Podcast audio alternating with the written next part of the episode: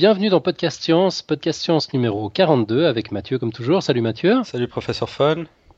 Et avec euh, un poditeur qui nous rejoint pour, euh, pour ce numéro qui s'appelle Guillaume Lebrun. Salut Guillaume. Salut. Alors Guillaume a eu une démarche, euh, une démarche intéressante. Il s'intéresse aux extrémophiles et puis il aurait voulu qu'on en parle dans le, dans le podcast. Du coup, quand on n'avait pas l'intention d'en parler tout de suite, il s'est proposé pour monter un dossier, comme, euh, Marco l'avait fait il y a 15 jours euh, sur, euh, sur l'évolution. donc Guillaume, tu vas nous parler de... C'est une passion les extrémophiles pour toi ou juste un, sujet de curiosité comme ça, passager? C'est un, un, sujet que j'ai étudié profondément d'un point de vue personnel, puisque ce n'est pas du tout de ma formation, et je trouvais que c'était un sujet très intéressant. Donc bah, j'ai souhaité que vous en parliez euh, plus en détail. Et bah, du coup, bah, c'est moi qui vais en parler directement. Bah, on est, parfois, on n'est jamais mieux servi que par soi-même. ok, bah écoute, le, podcast est tout à toi. On est tout oui. Nous sommes tout oui, on t'écoute. Très bien. Donc je commence. Déjà, les extrémophiles, euh, on va essayer de, définir ce qu'est un, un, extrémophile. Euh, d'un point de vue étymologique, c'est c'est un organisme euh, qui a besoin pour se développer de conditions qui sont extrêmes. Extrêmes euh, pour nous, puisque c'est vraiment euh, relatif à l'environnement humain. alors, les environnements extrêmes sont divers et variés. On les, on les détaillera un peu plus tard dans les différentes catégories. Mm-hmm. Déjà, il faut, il faut voir que la vie, à l'origine, sur la Terre, est, est apparue, selon les, les, théories les plus probables, dans l'océan originel, qui avait une température d'environ 80 degrés. Donc c'est largement plus chaud qu'actuellement. Ouais, effectivement, ouais. Largement. D'accord. Euh, donc, en fait, c'est la, température, la température à laquelle on désinfecte l'eau pratiquement. C'est-à-dire qu'on on, tue euh, toute espèce de forme de vie à cette température-là. Ou en tout cas, on croit le faire. On croit, donc... on croit, ouais, effectivement, c'est ça. On croit le faire. Je ne sais pas si le terme existe exactement, mais anthropocentriste, on, on pense d'abord euh, à l'homme eh c'est un vieux réflexe. Qu'est-ce qui, euh, qu'est-ce qui pourrait, pour nous, être mortel euh, Ça sera mortel pour tout le monde. Mhm. on a découvert que, effectivement, euh, la plupart, c'est le cas, mais il y a des organismes qui résistent très bien et même qui ont besoin des conditions qui sont pour nous mortelles. Et ça, c'est connu depuis environ les années 50.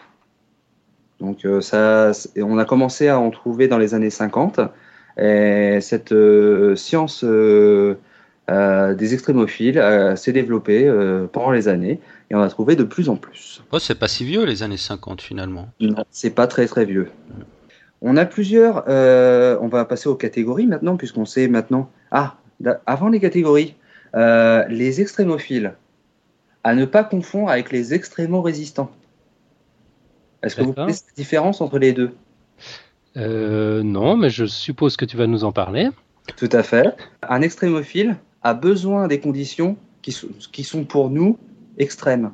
D'accord. Un extrémo-résistant a besoin de conditions X, mais peut résister à des conditions pour nous extrêmes. D'accord. Mhm. Ok. Donc c'est pas c'est pas ses conditions de vie euh, optimales, mais il tient le coup. Exactement. Extrêmement résistant. D'accord. Il y a des organismes qui, par exemple, résistent au niveau de la radiation nucléaire. On en parlait justement il n'y a pas très. très mhm, vrai. Numéro, c'est ça, je crois? Des radiations euh, létales pour l'homme. Eh bien, il y a des organismes qui résistent à 10 000 fois la dose. D'accord. Alors là, quand on, quand on parlait de cet épisode-là, on avait pris l'exemple, euh, c'était des insectes. Oui. Euh, quand tu parles d'extrémophiles, en, en, général, c'est quoi? C'est des insectes? C'est plutôt des bactéries? Euh, C'est ça? Alors, il faut, euh, il faut euh, regarder les, les, grands, les grandes catégories du vivant. Les mammifères, c'est l'une des catégories les plus fragiles. Mm dans tous les domaines, que ce soit la pression, que ce soit euh, l'acidité, que ce soit la température. En général, ce sont les plus, euh, les plus euh, peu résistants. Enfin, les moins résistants, je veux dire plutôt. Ce sera plus français. Et par contre, les plus résistants, eux, ce sont plutôt les bactéries, qui sont assez euh, simplistes au niveau de leur euh, composition et qui peuvent se régénérer beaucoup plus vite. Donc la complexité, ce n'est pas forcément un avantage Mhm. pour la survie euh, dans des conditions extrêmes. Mhm. Vaut mieux être simple et survivre qu'être complexe et avoir des conditions, comment dire, euh, Plus limité. voilà, c'est ça. Voilà. D'accord. Donc les extrémophiles sont plutôt des bactéries? En majorité, oui. D'accord. Ou Comme des, ça, on a un peu une idée euh, de- du ça. personnage auquel on a affaire. ou des organismes, euh, des organismes euh, pluricellulaires assez simples. D'accord. Donc, euh, les différentes catégories, donc, euh, comme je disais tout à l'heure, euh, il y a les, les acidophiles, Mhm. euh, pas, dro- pas, trop de, pas trop à détailler, hein, qui euh, aiment l'acide. Les halophiles, Alors, Halo, ils aiment quoi? Le sel. Le sel, d'accord. Donc, ils vivent dans des, euh, des taux de salinité extrêmement élevés. Et euh, par contre, ils n'utilisent pas le sel. Ils n'en ont pas besoin pour vivre. C'est un peu bizarre. J'ai pas réussi à trouver vraiment pourquoi on les appelait les fils et non pas les résistants. Mhm. Mais on les appelle les halophiles. Donc, apparemment, ils ont besoin de cet environnement, mais ils ne- n'utilisent pas le sel. Donc, j'ai pas trop compris exactement. Peut-être leur stabilité euh, cellulaire euh, en a besoin de cet échange. Euh, j'ai pas, euh, j'ai pas tout, tout bien compris à ce niveau-là, par contre. D'accord. Donc, ils s'en protègent et ils sont plutôt en majorité dans des, des, des milieux qui sont assez, assez pauvres en eau. Ok. Donc on les trouve quoi? Dans les mines de sel, par exemple? Dans les mines de sel, dans les lacs euh, salés euh, ou les mers euh, extrêmement salées. D'accord. Il y a le, le, lac, le grand lac salé euh, dans l'Utah également. Le, le désert salé, ouais. Ouais, c'est Mhm. ça. D'accord. Euh, les, bassins, les bassins de décantation également. Ou la mer d'Aral, non Qui est une mer très salée, si je me trompe pas. Oui, Ouais. oui, effectivement. Surtout avec euh, euh, l'évaporation Ouais. de la mer, euh, le sel euh, est de plus en plus concentré Ouais. dans des petites zones d'eau. Donc, euh, effectivement, le taux de salinité de l'eau augmente avec les années. Voilà. Bah, encore un préjugé qui se casse la figure en ce qui me concerne. Moi, j'étais convaincu que le sel, bah, on, on l'utilise pour la salaison, euh, notamment des produits euh, de, de charcuterie. Je pensais justement que c'était un bon moyen de d'éviter euh, la, la la présence de bactéries. Ben non, on peut on peut donc trouver des, des halophiles dans le sel. Exactement. On en apprend tous les On en jours. trouver. On peut en trouver. J'ai lu une petite information assez rapide euh, qui disait que les halophiles n'ont aucune conséquence sur euh, l'organisme humain. Par contre, l'opposé, les osmophiles, qui eux sont dans le sucre, certains peuvent apporter des, des pathologies chez l'être humain. D'accord. Alors, euh, osmophiles les plus répandus sont les enfants. Ah, ils aiment le sel. Non, c'est une blague. Le sucre. Ouais, Euh, Le sucre, euh, le sucre en l'occurrence. ouais, c'est ça. Non, mais je confirme, certains enfants sont des parasites par moment. Effectivement, dévoreurs de sucre. La plupart du temps, ce- ces organismes-là sont aussi euh, évoluent aussi dans des dans des environnements pauvres en eau. C'est souvent les ces milieux-là sont assez pauvres en eau aussi. D'accord. Ensuite, il y a les alca- les alcalophiles Mhm. Qui vivent dans un taux de pH euh, euh, plutôt basique, donc euh, entre 9 et 11 environ. Donc euh, les je j'arrive jamais à me souvenir euh, l'échelle de pH dans quel sens elle va. Euh, ça, c'est une excellente Ouais, question. t'inquiète pas, moi non plus. Ouais. ok, écoute, euh, co- continue, on revient sur les alcalophiles après, on va, on va tâcher de trouver une, échelle. Il me semble. Donc c'est bien ça, je me suis pas trompé. Ah, Mais euh, à, vé- à vérifier après. D'accord. Il y a les psychrophiles ou euh, cryophiles. Bon, cryophile, c'est plus facile à comprendre. Ça, c'est le froid. Donc, euh, c'est ceux qui vivent dans des, dans des températures assez basses. Donc, entre moins 12 et moins 15. Euh, Mhm. C'est le groupe des extrémophiles le plus répandu sur Terre. Bon, c'est pas si froid que ça, à moins 12 et moins 15 degrés non plus. Euh, oui, mais un être humain à moins 12, moins 15 en permanence, sans aucune protection, ne survit pas. Donc, c'est un extrémophile. Ouais. Ouais, c'est vrai qu'on a tendance à se croire assez résistant du fait Ouais. qu'on ouais, on, on squatte tous les continents, mais enfin, c'est pas. Oui, mais il y a des mammifères, euh, des chiens polaires, je pense qu'ils arrivent à, à vivre sans problème à moins 12, moins 15 degrés, non? Oui, oui, ils, ils- ils y arrivent, mais euh, c'est pas forcément leur euh, condition mac- euh, adéquate. Optimal. Hmm. Et là, c'est vraiment, euh, ils se sentent bien, Euh, comme euh, comme euh, nous trois, euh, on se sent très bien euh, à une température de 20 degrés. Bah, pour eux, 20 degrés, c'est euh, euh, Ouais, ils sont comme. euh, Moi, ce serait 5, les pieds dans l'eau. ce serait pas mal. donc comme je disais, c'est le groupe euh, de- d'extrémophiles le plus euh, le plus répandu sur Terre, sachant que euh, une très grande partie de la planète, euh, les sommets, les les fosses marines, les glaciers, il y a beaucoup de- d'environnements sur Terre. Mhm. où on peut retrouver ces environnements. Donc, c'est là où on, c'est le groupe qu'on retrouve le plus. Mhm. D'accord. Ouais, mais c'est- marrant, moi ça me fait penser à la recherche de la vie extraterrestre où on, on est sans arrêt à la recherche de conditions qui seraient proches de celles Ouais. qu'on connaît. Une températ- ouais, un climat tempéré, de l'eau, euh, une bonne distance euh, par rapport au soleil, etc. Mais enfin, ça se trouve, on est complètement à côté de la plaque, quoi. Donc, j'en parlerai justement de D'accord. l'exobiologie à la fin en conclusion. Euh, Ok. faire une Ah. transition vers un futur dossier, je ne sais pas, que quelqu'un présentera. Ouais. Ça peut être intéressant. Les thermophiles, donc ceux qui sont entre 50 et 80 degrés. ah ouais, quand même. Ouais, donc euh, à partir de 30 degrés, ils commencent à être pas bien, eux. Euh, ça commence à être vraiment trop froid pour, pour eux. À 30 degrés, pour nous, euh, ça commence à être chaud. Donc là, c'est vraiment, le... c'est vraiment un extrémophile, celui-ci. Et il y a les hyperthermophiles qui, eux, arrivent à résister, qui- enfin, qui, a- qui vivent entre 80 et 113 degrés. D'accord. Mais pas mal. Ouais. Euh, mais bon, ces, ces bébêtes sont faites comme nous, entre autres, de carbone, non? Oui, elles, elles ont une, une- ouais, enfin, j'imagine qu'elles ont dû, euh, elles ont dû, au cours de la révolution, mettre en place une stratégie particulière pour, pour résister à la chaleur, parce qu'elles n'avaient pas une espèce de, de, de protection quelconque, elles, elles bouilliraient bêtement, non? J'en parlerai après, juste, juste D'accord. après cette catégorie. Je reviens un petit peu euh, sur la, Ok, alors j'arrête de t'interrompre tout Euh, le la temps. définition. non, non, mais euh, très bien les questions, hein, très bien les questions.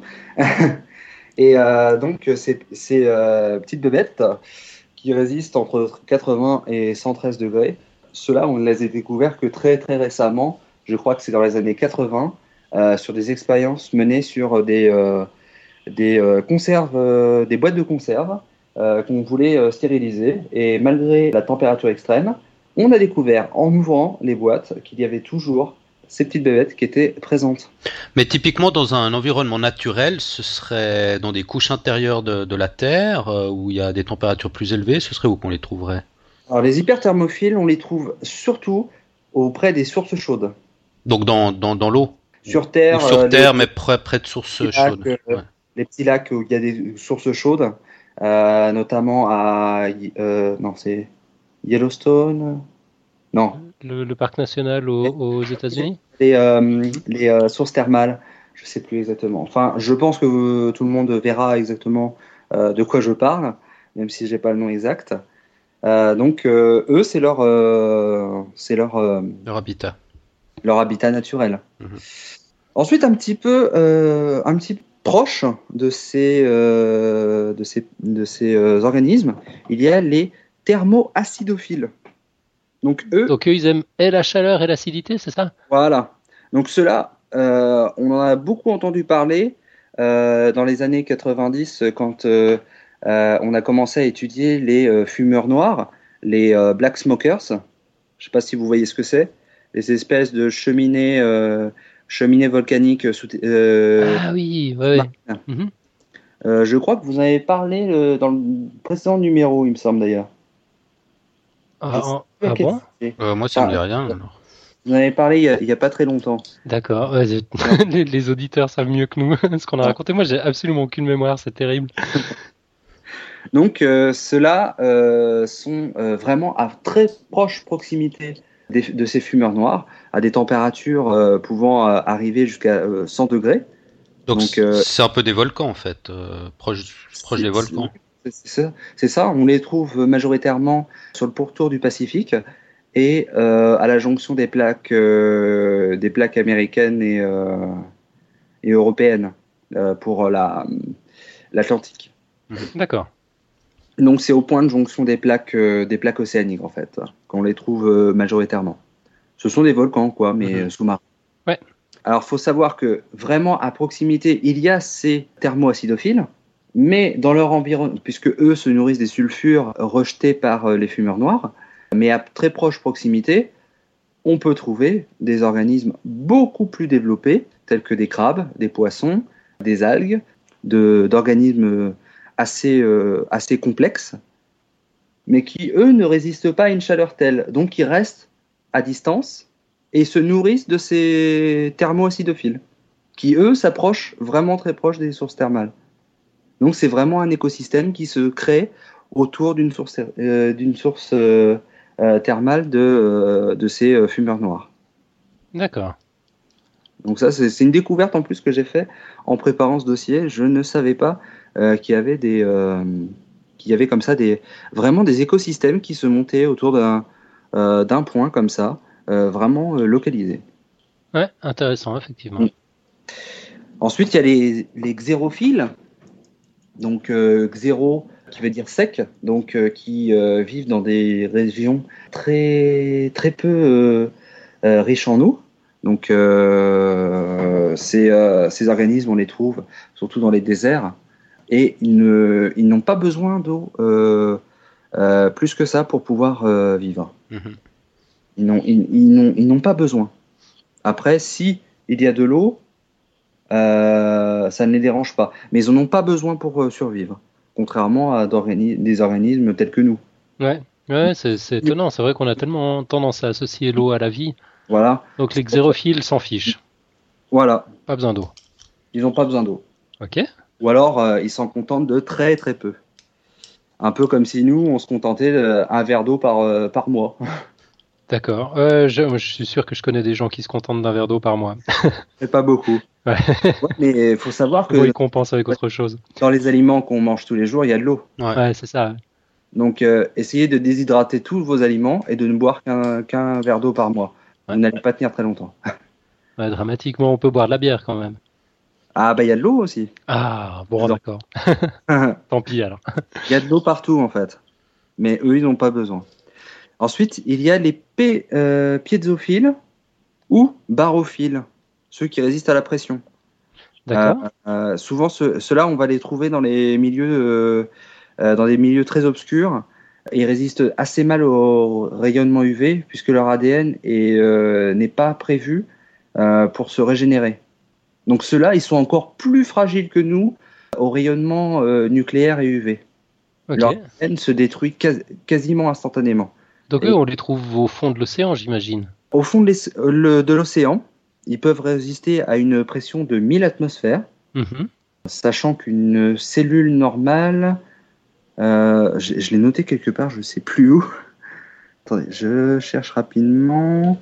Une cellule normale se décompose à 600, Bah, pen- pendant que tu cherches, alors moi je suis tombé Ah, sur si, la. 600 mégapascales. Ah, d'accord. 600 mégapascales Ouais, mais en Ouais. atmosphère, ça, ça fait combien? Non, 30 mégapascales, 30 mégapascales, excusez-moi. À 30 mégapascales, une, euh, une cellule normale euh, se détruit. D'accord. Voilà. Et puis 10 000 atmosphères, on sait combien ça fait de mégapascales? J'ai pas fait les j'ai pas fait les conversions, j'ai pas réussi à trouver de, de quoi faire les conversions. Je suis désolé, il, il manque des informations euh, pour euh, de ce côté-là. D'accord. Bah, Il y a un ratio d'à peu près 10 en fait. Pour Il me 100 semble. atmosphères, tu as 10,13 euh, MPa. j'ai- Voilà, Ouais, j'ai il y a oublié de quoi 10, on parlait. il y a 10 Il y a comme Pascal. facteur, ouais. C'est ce que c'est ce que j'avais cru lire, mais euh, j'avais pas d'informations euh, précises, donc euh, j'ai préféré euh, donner les chiffres comme ça et laisser les gens euh, vérifier par eux-mêmes les, euh, les les rapports. Ouais, alors donc tu avais dit combien de mégapascales normalement? Euh, à 30 mégapascales, une cellule euh, classique ne résiste pas et se décompose. D'accord, 30 mégapascales, donc ça fait à peu près 300 atmosphères. Et puis là, on parle de 10 000 atmosphères. De 10 000 atmosphères. Non, non, non, non, attends. 30, Ah. 30 mégapascales, euh, faut multiplier par 1000. Donc ça fait 30 000 pascal. C'est ça, c'est des mégas, donc c'est euh, 1000. Donc 30 000, 30 000 pascal, euh, ça voudrait dire 300 000 atmosphères Ouais, je sais pas. Là, je, je- je sens qu'on s'égare. Ouais, on je va- sens qu'on on- était, on va on était vérifier. tout le long en mégapascal en fait. De toute Bon, bref, donc très résistant à la pression. Allez, on retiendra ça. je préciserai dans le dossier qui sera publié euh, par la suite. Ouais, je vais euh, les conversions euh, sur les pressions parce que euh, j'ai pas eu le temps, euh, je, je m'en excuse, euh, de faire les conversions à ce niveau-là. Ça marche. Euh, il m'en reste encore trois catégories, euh, non quatre catégories à faire. Les lithophiles, ceux-là sont très intéressants puisque euh, ils, ils vivent dans la pierre, dans les sédiments, euh, les pores des sédiments exactement, euh, qui sont à la surface de la Terre, et ils, ils se nourrissent de CO2 et ils font aussi de la, de la photosynthèse. Ah ouais. Ouais. D'accord. Et on peut les trouver jusqu'à 3 km de profondeur dans la Terre. Donc là, ils n'utilisent plus euh, la photosynthèse, bien sûr, mais par contre, ils utilisent exclusivement la synthèse du CO2 qu'ils extraient de l'eau qui s'infiltre. D'accord. Et ils vivent à des températures de 75 degrés. D'accord. Donc ça, c'est très intéressant pour ce que je vais euh, détailler à la fin. À la Ok. fin, c'est Alors on met ça de côté dans un coin de la mémoire. ça. Ok. Et il y a les polyextrémophiles, donc euh, pas besoin de détailler, c'est ceux qui arrivent à résister à plusieurs choses. euh, ils sont, euh, je sais pas moi, par exemple xérophiles, en plus euh, thermophiles, et en plus ils sont alcalophiles, par exemple. D'accord. Ils, ils euh, synthétisent plusieurs euh, de ces, euh, de ces euh, Con- extrémophilies. D'accord. Ok, donc c'est les, les MacGyver de l'extrémophilie. C'est un peu ça, c'est un peu ça. C'est les, les Conan le barbare. Voilà. Ensuite, il y a les résistants. Euh, j'en ai, j'en ai extrait que deux. Il y en a Mhm. beaucoup plus. Hein. Pareil, pareil dans les extrémophilies, il y en a beaucoup plus, mais euh, j'ai pas été jusqu'à la, jusqu'à la fin parce que sinon euh, le dossier aurait été interminable. Il y a les métallo-résistants Mhm. qui vivent dans les milieux à forte teneur en métaux lourds. Mhm. Donc euh, le cuivre, le zinc, il y a quoi encore? Et d'autres, d'autres que Le mercure, peut-être? Le mercure, je crois aussi. Il me semble l'avoir lu celui-ci. Euh, Là, je fais appel à ma mémoire. J'ai pas tout noté en fait euh, pour le. Et alors là, franchement, ce sont euh, ceux qui me qui me sidèrent le plus. Ce sont les radiorésistants. D'accord, tu as gardé les meilleurs pour la fin. Ouais, le Les radio, radio-résistants, ils supportent d'écouter France Bleu toute la journée, c'est ça? Le radio-résistant, euh, ce n'est pas le général de Gaulle, non. Ce n'est pas le résistant qui parle à la radio. Euh, donc, euh, ce sont des organismes euh, qui, rési- qui résistent à des radioactivités ambiantes très très élevées. D'accord. On en parlait tout à l'heure, comme quoi certains organismes arrivaient à, à résister à, euh, c'était 10 000, ouais, 10 000 Sievert fois, euh, voire 30 000 fois pour euh, l'un des organismes que je vais détailler tout à l'heure, Mhm. la dose létale pour l'homme d'exposition au- à la radioactivité. D'accord. De 10 000 à 30 000 fois, c'est énorme. Ouais, c'est fou. hein. C'est tout simplement énorme. Donc euh, on, a, on a pu constater euh, ces euh, extrémo-résistances au niveau de la radioactivité, surtout au niveau du, des catastrophes nucléaires, euh, les trois qui ont ponctué le XXe siècle, dont deux qui étaient des actes de guerre contre le Japon, Mhm. et l'une qui était le nucléaire civil de l'ex-URSS, donc Tchernobyl. On a pu constater que les, comment dire, les euh, écosystèmes qui étaient en place à ce moment-là ont quasiment été détruits en totalité. Mais ce qu'on ne s'attendait pas, c'est que très peu de temps après, s'est mis en place un nouveau, un nouvel écosystème. Donc ça, on peut surtout le constater dans la, dans la région du No Man's Land de, de la zone interdite de Tchernobyl, où on peut retrouver euh, maintenant des, euh, des organismes, des cerfs, des oiseaux, euh, des, des loups. Les loups sont revenus dans la région de Tchernobyl. Ils avaient été chassés depuis déjà des, des dizaines d'années euh, avant la catastrophe et ils sont de retour maintenant. euh, C'est leur havre de leur havre euh, de vie maintenant, puisque il n'y a plus ou très très peu d'interaction avec l'homme maintenant. Mhm. D'ailleurs, c'est c'est- étonnant de voir les reportages où on voit les loups, les cerfs, euh, les daims, euh, les aigles en train de, chasser, de se balader directement euh, dans la ville, entre les immeubles. Ça fait un peu post-apocalyptique. C'est vraiment très étrange. D'ailleurs, je vous conseille de, de regarder les reportages là-dessus. C'est vraiment impressionnant comment la vie arrive à s'adapter. Et puis bientôt, on va pouvoir malheureusement faire un nouveau sujet d'étude avec le Japon toujours.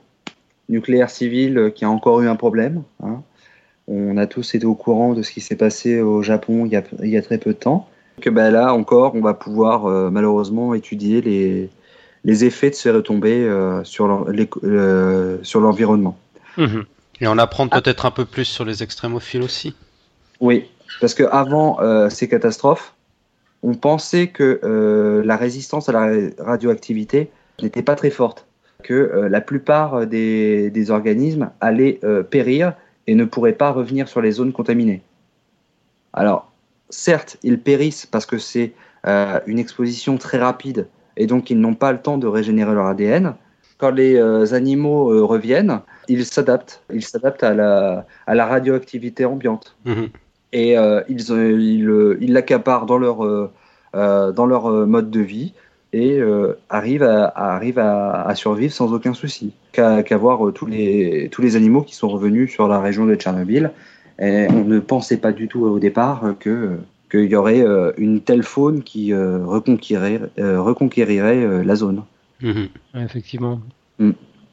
Que- comme quoi, euh, ouais, le, le, le, le vrai danger pour les écosystèmes, c'est plutôt l'homme, quoi.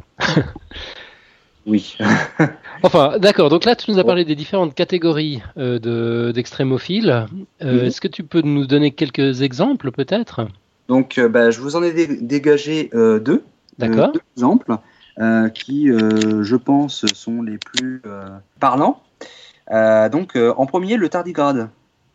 Donc, euh, c'est euh, effectivement une petite bébête qui ressemble un peu à une petite chenille, une toute petite chenille. Ouais, plutôt une petite chenille avec une tête d'ours euh, qui fait environ 1 à 2 mm. Donc, euh, elle, a des, euh, des propriétés qui sont vraiment incroyables. Euh, elle peut, euh, par exemple, et ça c'est franchement incroyable, on se demande où cet organisme a pu piocher cette, cette capacité de régénération. Elle peut se congeler pendant des milliers d'années et revenir ensuite à la vie. Ah, c'est pratique, ça. la cryogénie, ça existe dans la vie. Elle, euh, certains peuvent revenir après plus de 2000 ans de, euh, d'hibernation. Ouais, c'est incroyable. elles peuvent se, euh, comment dire, se déshydrater complètement, continuer à être vivants. Elles ne bougent plus, elles n'ont plus aucune activité biologique. Et quand elles ont de nouveau de l'eau à disposition, elles se réhydratent et reprennent une vie normale. Donc non seulement elles arrivent à survivre dans un environnement euh, sans eau et, et très froid. Oui, très froid puisqu'elles arrivent à résister jusqu'à moins 272 degrés. Oula. On n'est pas loin du zéro absolu, là. Justement, j'ai fait une petite note, le zéro absolu était à moins 273,15. Comme ça, c'est Donc, incroyable. très proche. Et normalement, le, réseau, le, ré- le zéro absolu, théoriquement, un organisme subi, subi- qui subit un zéro absolu euh, n'a plus aucune activité, même au niveau quantique. Donc, il, euh, il meurt. Et celui-là, bon, c'est pas tout à fait le zéro absolu, c'est un poil le- au-dessus. C'est moins 272 degrés. Est-ce qu'il deviendrait, Euh, il deviendrait pas supraconducteur euh, pour revenir sur le sujet de la semaine passée à ces températures Effectivement, à mon avis, il a plus beaucoup de résistance là. Et il peut aller jusqu'à plus 150 degrés Celsius. Donc c'est énorme. Ah ouais, il a une gamme euh, vraiment large. Hein.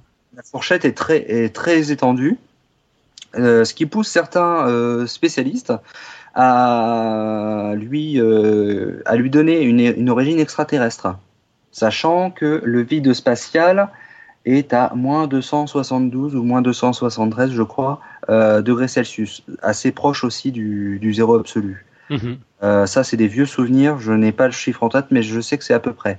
À un ou deux degrés près, c'est le, c'est la, c'est la température du vide spatial. Et justement, cet organisme est capable de vivre dans le vide absolu, de vivre, pas seulement de résister, mais de vivre. Mhm. Ça, c'est incroyable aussi. Euh, il est capable de résister à aussi une pression de euh, 600 mégapascales, donc plus de 6 fois euh, la pression exercée à moins 10 000 mètres de profondeur Wow. de l'océan. D'accord. Donc il peut résister à.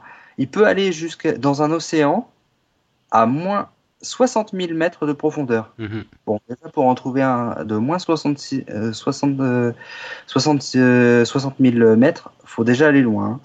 Sur Terre, il n'y en a pas, déjà. Parce que normalement, le- la profondeur d'un océan, c'est justement dans les 10 000 ou 15 000 mètres, c'est ça ou bien? Euh, oui, il me semble, oui, Il me semble que c'est un peu dans ces eaux-là. hein. On n'en est pas loin. Euh, donc, euh, effectivement, on revient à ce que je disais tout à l'heure, que euh, normalement, une cellule normale est détruite à, 3 à 30 mégapascales.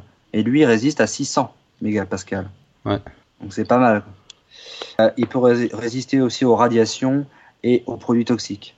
Bon, il n'est pas aussi résistant que le, aux radiations que le, l'organisme euh, que je vais détailler après. Euh, J'ai pas les chiffres exacts, mais, je, mais il est largement plus résistant qu'un être humain. Largement. Et c'est quoi qui le tue, cet organisme, finalement? Il résiste à tout. J'ai euh, j'ai lu plusieurs euh, choses à son sujet et des personnes qui, euh, qui mettaient en commentaire euh, ce n'est pas la ce n'est pas la comment dire euh, l'immortalité mais on s'en approche. Hum. Ouais, effectivement. Je sais pas combien de temps ça résiste. Je sais qu'il peut euh, se mettre en sommeil pendant 2000 ans, résister à des températures extrêmement froides et très chaudes. Dans le vide absolu, pression énorme. Euh, les radiations, euh, ça lui fait pas grand chose. Et les produits toxiques, euh, c'est pareil. Ça, pour lui, ça, ça le dérange pas. Donc, qu'est-ce qui le tue? J'ai pas trouvé. Les soucis. Peut-être. Peut-être. Ok. Et euh, le deuxième organisme, c'est le Deinonychus radiodurans. Euh, J'ai réussi à le dire cette fois-ci. Ouais, bravo. Je, je me lancerai pas. Euh, Dans l'introduction, euh, les podcasteurs, euh, les podcasts, oui, les podcasteurs vont pas le, vont pas l'entendre, mais dans l'introduction, je, je m'étais lancé et je n'avais pas réussi à le dire. Là, j'ai réussi. Bah, Donc- bravo. Donc, t'as dit. Comment t'as dit? Le Deinonychus radioduransis, euh, Duran, durans, radiodurans. Ok. Donc, lui, c'est quoi? Il fait quoi?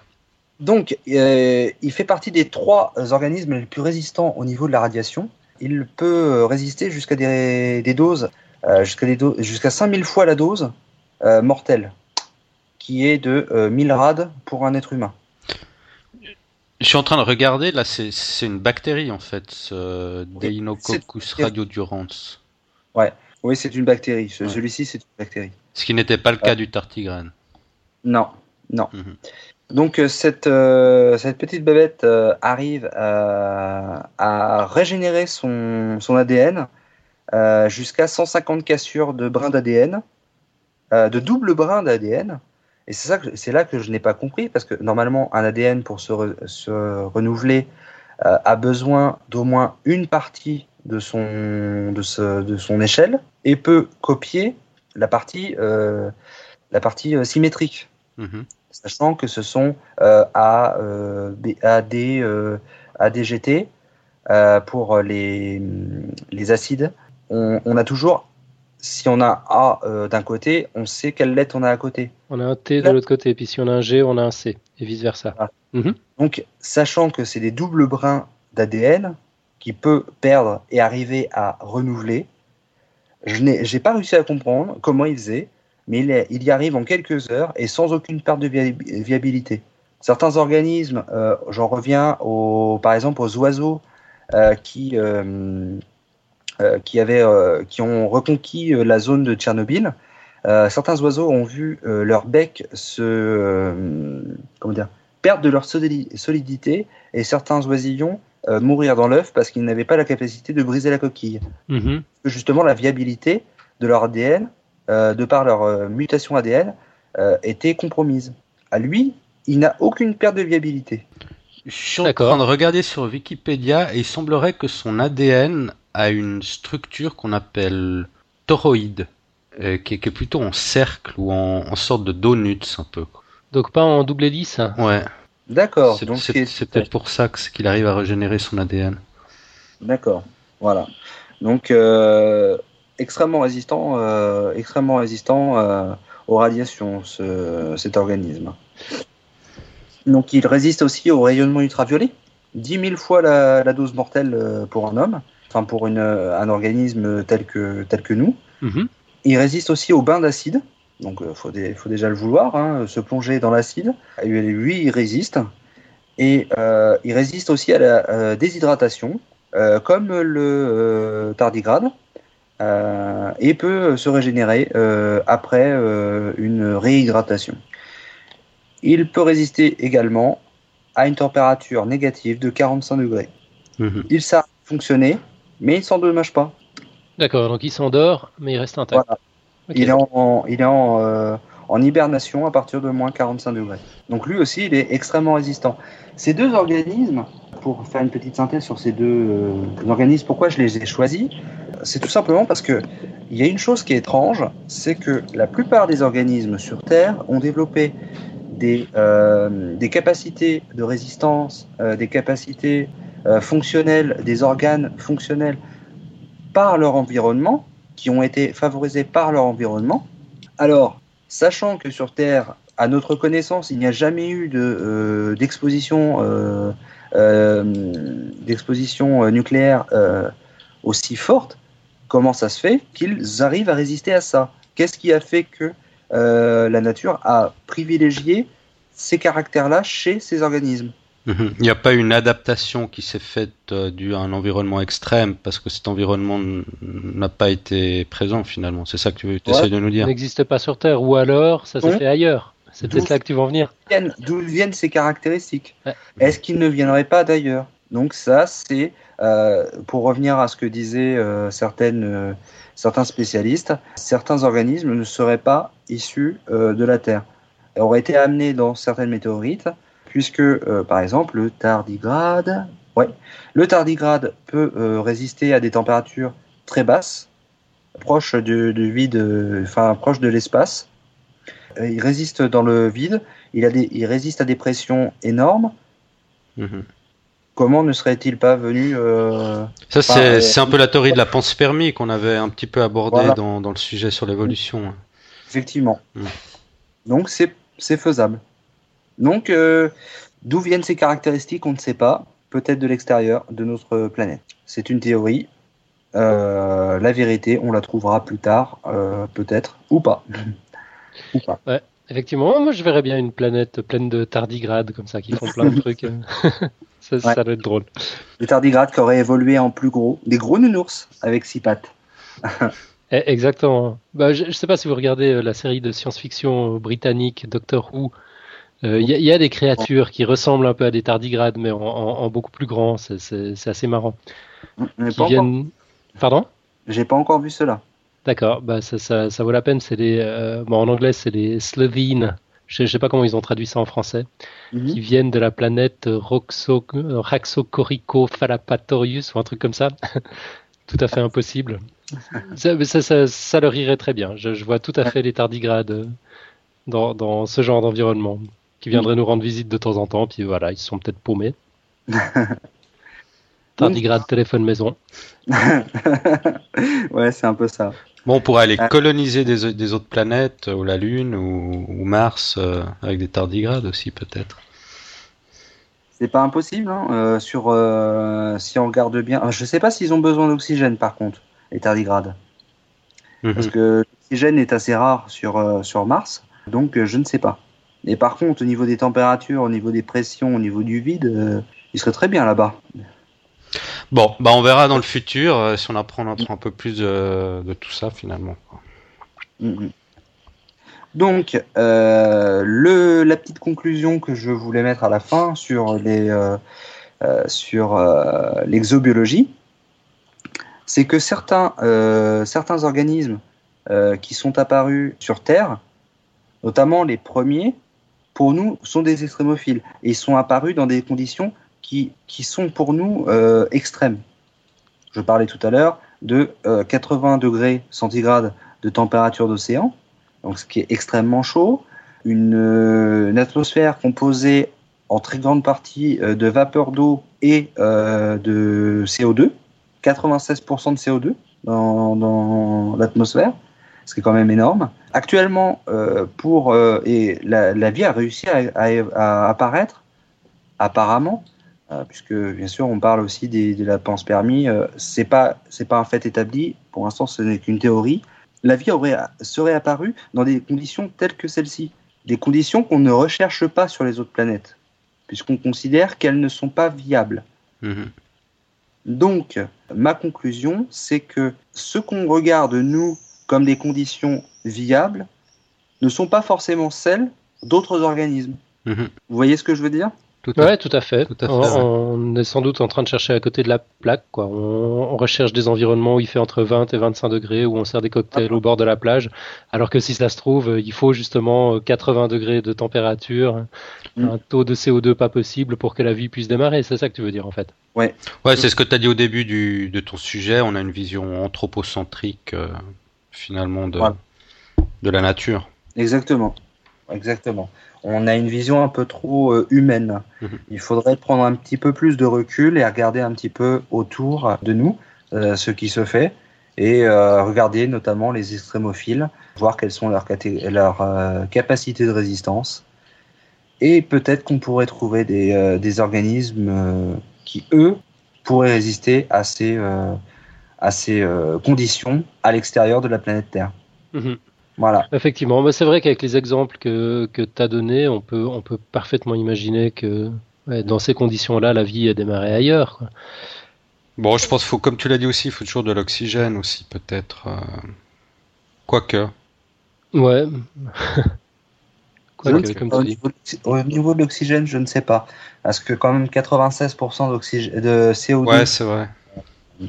Dans euh, l'atmosphère, les cyanobactéries n'avaient pas besoin d'oxygène. Ce sont, euh, je ne sais pas si c'était les premiers euh, organismes sur Terre, mais c'était dans les premiers.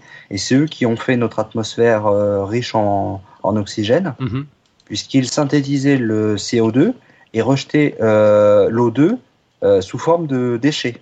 Ouais, ouais, c'est juste. Mm. Ouais, ben écoute, voilà, la, que- Si la, la question reste ouverte. Hein. Voilà, donc je voulais euh, apporter ma petite pierre euh, à votre émission par ce sujet qui me, qui me tenait à cœur. Bah, Écoute, merci beaucoup. Ouais, merci beaucoup. C'est très intéressant. Ouais, ça pose, ça pose une question un peu fondamentale, c'est bien. Ouais. J'aime bien ça, quoi, les questions fondamentales. Ah, c'est sûr que là, c'est une question assez fondamentale. Euh, Est-ce qu'on parle de la petite euh, référence que je vous ai donnée tout à l'heure euh, sur euh, l'entreprise euh, du Valais? Ouais, parlons de la petite référence. Ouais. Donc, euh, j'ai trouvé euh, sur Internet une société. Ce sera dans les notes, hein, de toute façon. Mhm. Euh, Je te, laisse, je te laisse lire le nom de la société parce que. Alors, moi, je dirais Swiss Austral Biotech. Swiss Austral, ouais. Mhm. Ouais. Swiss Austral Biotech, qui est dans le, dans euh, le Valais. Euh, non, c'est en Valais, on dit. En Valais, ouais. Ouais, en Valais, euh, dans la ville de Montaix. C'est une société qui euh, récolte euh, des extrémophiles euh, pour des recherches fondamentales et euh, peut-être euh, euh, des de, la, de la recherche applicative dans les années, euh, à, dans les années à venir euh, sur les extrémophiles. Et donc, ils, col- ils collectent le- ces, euh, ces organismes euh, partout sur la Terre et ils, ils ont constitué une collection. À voir si une visite serait possible. Le CERN, peut-être. Cette société, pourquoi pas la, la suite? Je ne sais pas. Bah, pourquoi pas, effectivement, on peut, on peut les, les contacter. Euh, Bon, je, je sais pas si c'est très intéressant à regarder, une collection d'extrémophiles, mais euh, ouais. On- Non, on mais peut ils peuvent, nous dire euh, sur quoi ils travaillent aussi. Ouais, c'est ce qu'ils en font, ouais. Bon, moi j'aimerais bien voir les, les job descriptions dans ce type d'entreprise. J'imagine les petites annonces dans, dans le canard du coin, cherchons chasseurs d'extrémophiles. Vous aimez les conditions extrêmes? Vous aimez l'aventure Devenez extrémophile buster. Oui, c'est un peu ça. Ok, bah écoute, c'est bien noté. On Donc, va voir si, euh, euh, si ça peut être. euh, Donc, euh, si vous avez des questions, n'hésitez pas. Sinon, pour moi, je crois que le dossier est clôturé. Et euh, j'attends les questions s'il y en a. Dans ces cas-là, j'essaierai d'y répondre par, dans les notes de l'émission. Ouais, ça marche. Bon, il y, y, aura certainement des commentaires. Euh, je vois déjà venir quelques commentaires concernant l'ADN. je suis même sûr qu'on aura des commentaires concernant l'ADN. Donc, euh, ouais, bien sûr. Bah écoute, merci bien, euh, merci bien pour ton dossier. On a appris plein de choses. Mm. Et ça a été un peu plus long que je croyais. Je pensais que ça allait être court, mais finalement, euh, quand on détaille, c'était plus long que je croyais. Ouais, c'est les surprises du podcast. Voilà.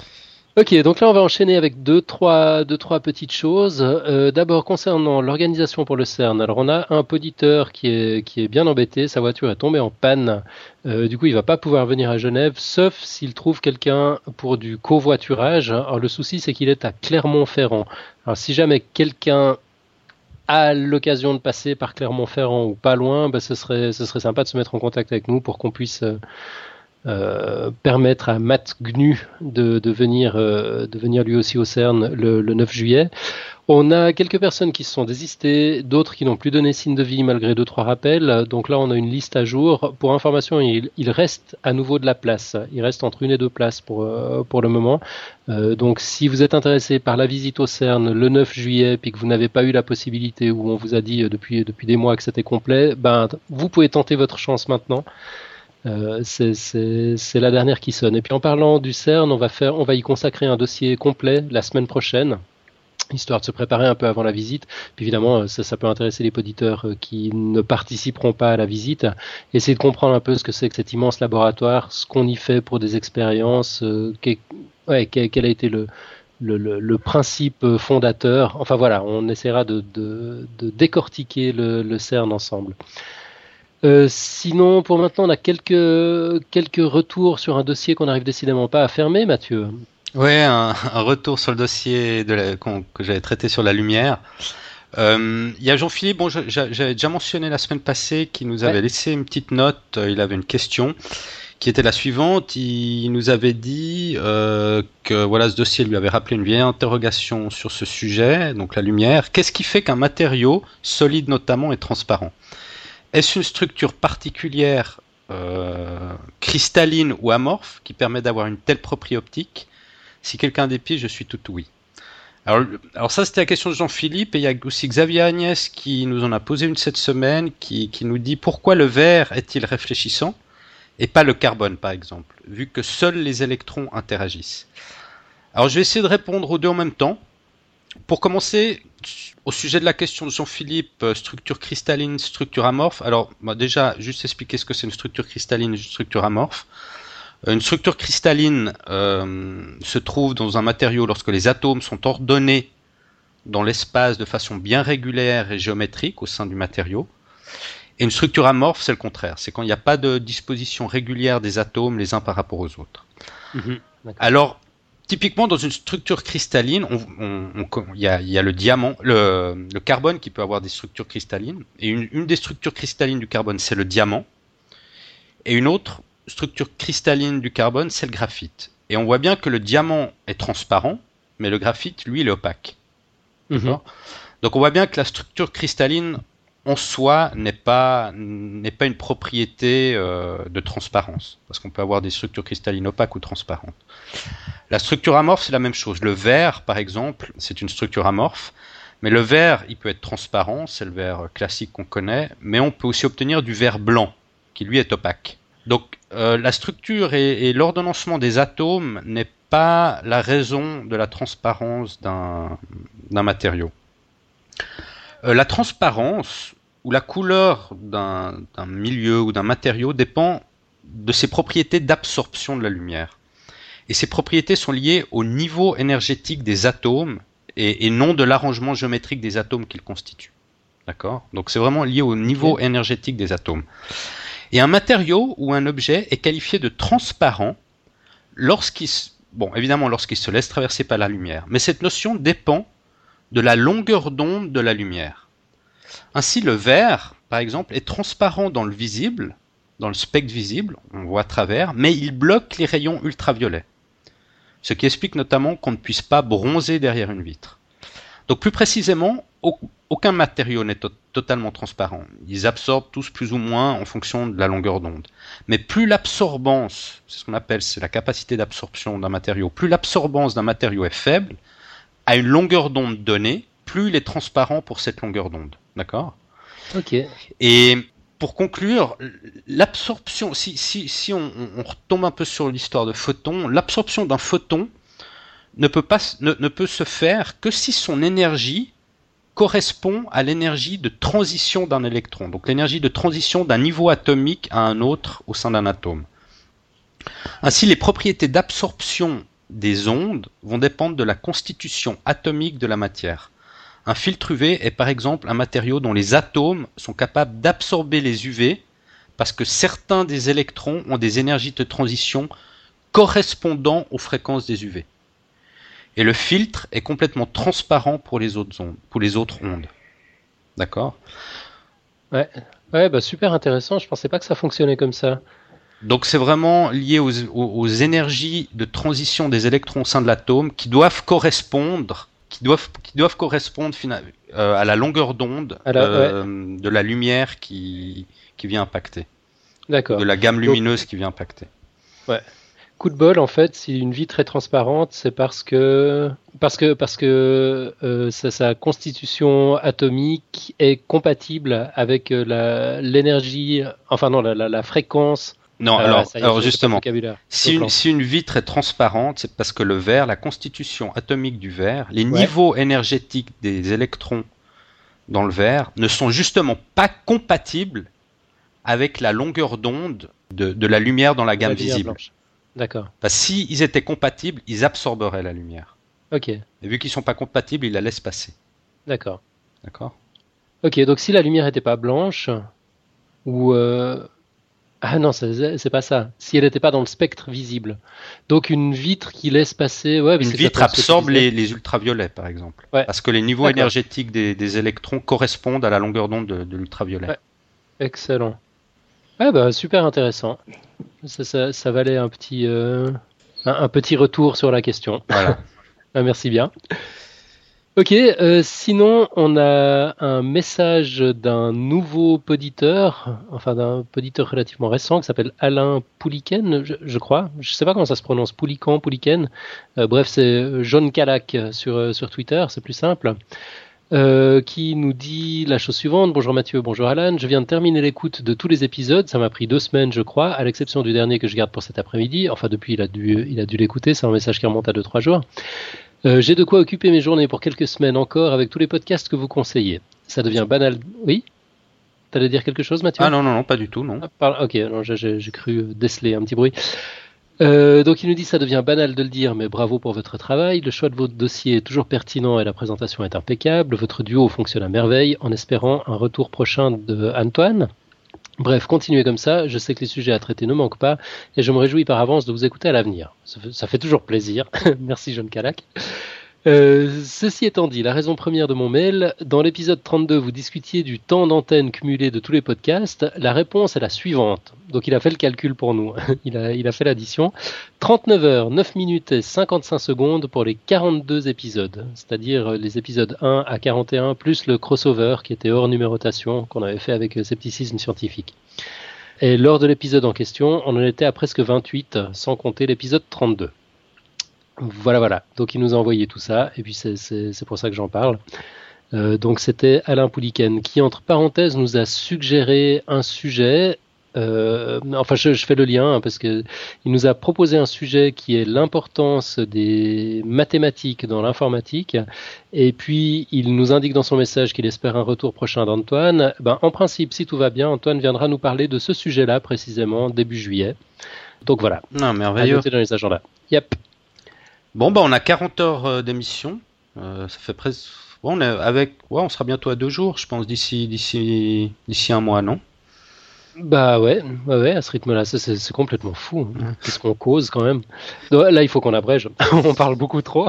Donc, je pense que le, le, moment est venu de passer à la côte euh, avant de conclure. Oui, alors la côte. Bon, c'est une, une, côte vu que les vacances arrivent, l'été, l'été pointe le bout de son nez, une côte un peu légère et souriante. Mm -hmm.